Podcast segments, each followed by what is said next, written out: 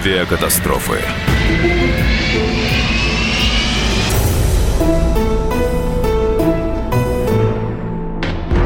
11 июня 2012 года в Свердловской области потерпел крушение Ан-2. Все находившиеся на борту 13 человек погибли. Самолет искали все лето и всю осень, но безрезультатно. Ан-2 был найден совершенно случайно спустя год группой охотников. Реконструкция событий. Жаркое лето 2012 года заброшенный аэродром города Серов в Свердловской области. Он давно уже законсервирован, но сейчас сюда для обнаружения лесных пожаров пригнали Ан-2. Он должен облетывать окрестные леса в поисках очагов возгорания. Последние дни идут дожди, поэтому пожароопасности никакой и самолет стоит без дела – Второй пилот уехал в город, а 50-летний командир Хатиб Кашапов за деньги катает пассажиров. Полеты никем не разрешены, но сделать замечание Кашапову некому.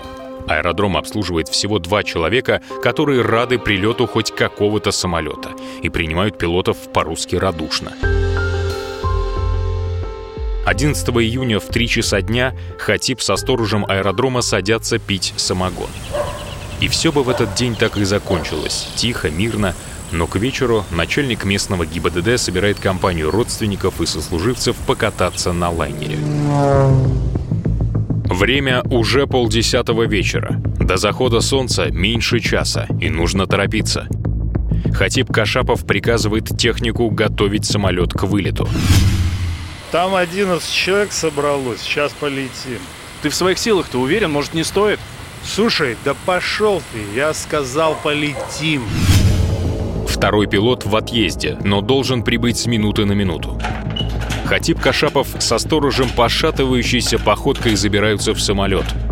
Стремительно смеркается. Все на месте, дверь закрыта, но командир никак не может запустить двигатель. Тогда он обращается за помощью к технику.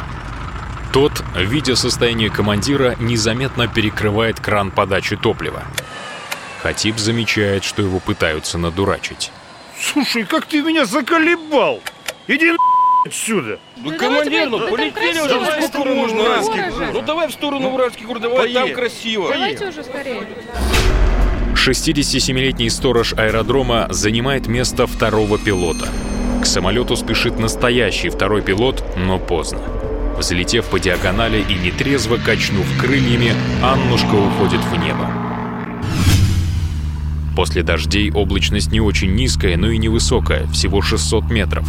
В небе ясно и единственное, что осложняет этот полет — надвигающиеся сумерки. После взлета командир не связывается ни с одним диспетчером. Оно и понятно, полет-то не санкционирован.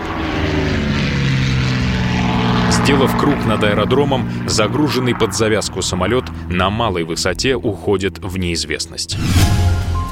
Лишь утром директор ООО «Авиа Зов», которому принадлежал самолет, сообщает о случившемся. Развернутые поисковые работы результатов не дают. Спустя две недели было принято решение о повторном обследовании местности в местах наиболее вероятного падения. Поиск продолжается еще месяц, безрезультатно. Поисковая операция приостанавливается.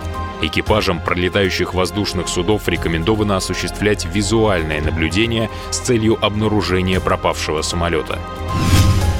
Спустя два месяца, уже в октябре, после опадения листвы, поиски вновь возобновляются. Ищут еще месяц, и лишь после ухудшения погоды и выпадения снега поисковая операция прекращается окончательно. Всего было выполнено 337 самолета-вылетов. Спасатели выполнили четырехкратную годовую норму налета. Был обследован район размерами 500 на 500 километров. Из них повторно 300 на 300 километров. Наземными группами был обследован квадрат размерами 50 на 50 километров. В ходе поисков был обнаружен другой Ан-2, пропавший в 80-е годы, а также обломки вертолета Ми-8.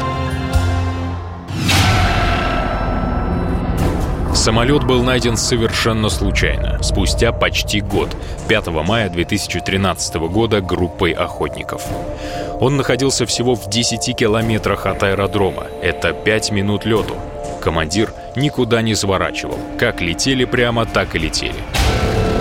Самолет упал на густой заболоченный лес с высотой деревьев 20 метров и более. Катасминские болота. Именно поэтому его было трудно обнаружить с высоты. Площадь пожара составила всего 8 на 18 метров. Уже в первую неделю поисков это место на карте было отмечено как «проверенное». Поисковая группа, обследовавшая этот район после того, как был спасен из болота полицейский и утоплена в болоте радиостанция, признала этот район болот непроходимым. Замечаний к спасательной операции не было. Мероприятия по поиску были проведены в полном объеме. Сделали все, что могли. Охотники с трудом вышли к обломкам самолета во второй раз, даже имея точные координаты. Также негативно на исход поисковой операции повлиял и тот факт, что руководитель ООО «Авиазов», которому принадлежал самолет, сообщил о случившемся лишь на утро. Сообщил он сразу, самолет можно было бы найти по дыму от пожара. Причиной катастрофы был назван человеческий фактор. Поворачивая налево на предельно малой высоте, Командир в лучах заходящего солнца потерял ориентиры и врезался в деревья. Разрушения были такие, что по найденным останкам тел невозможно было установить, как они сидели в самолете, были ли пристегнуты ремнями. Опытнейший 50-летний командир, у которого было 8 тысяч часов налета, переоценил свои силы и унес с собой 12 жизней.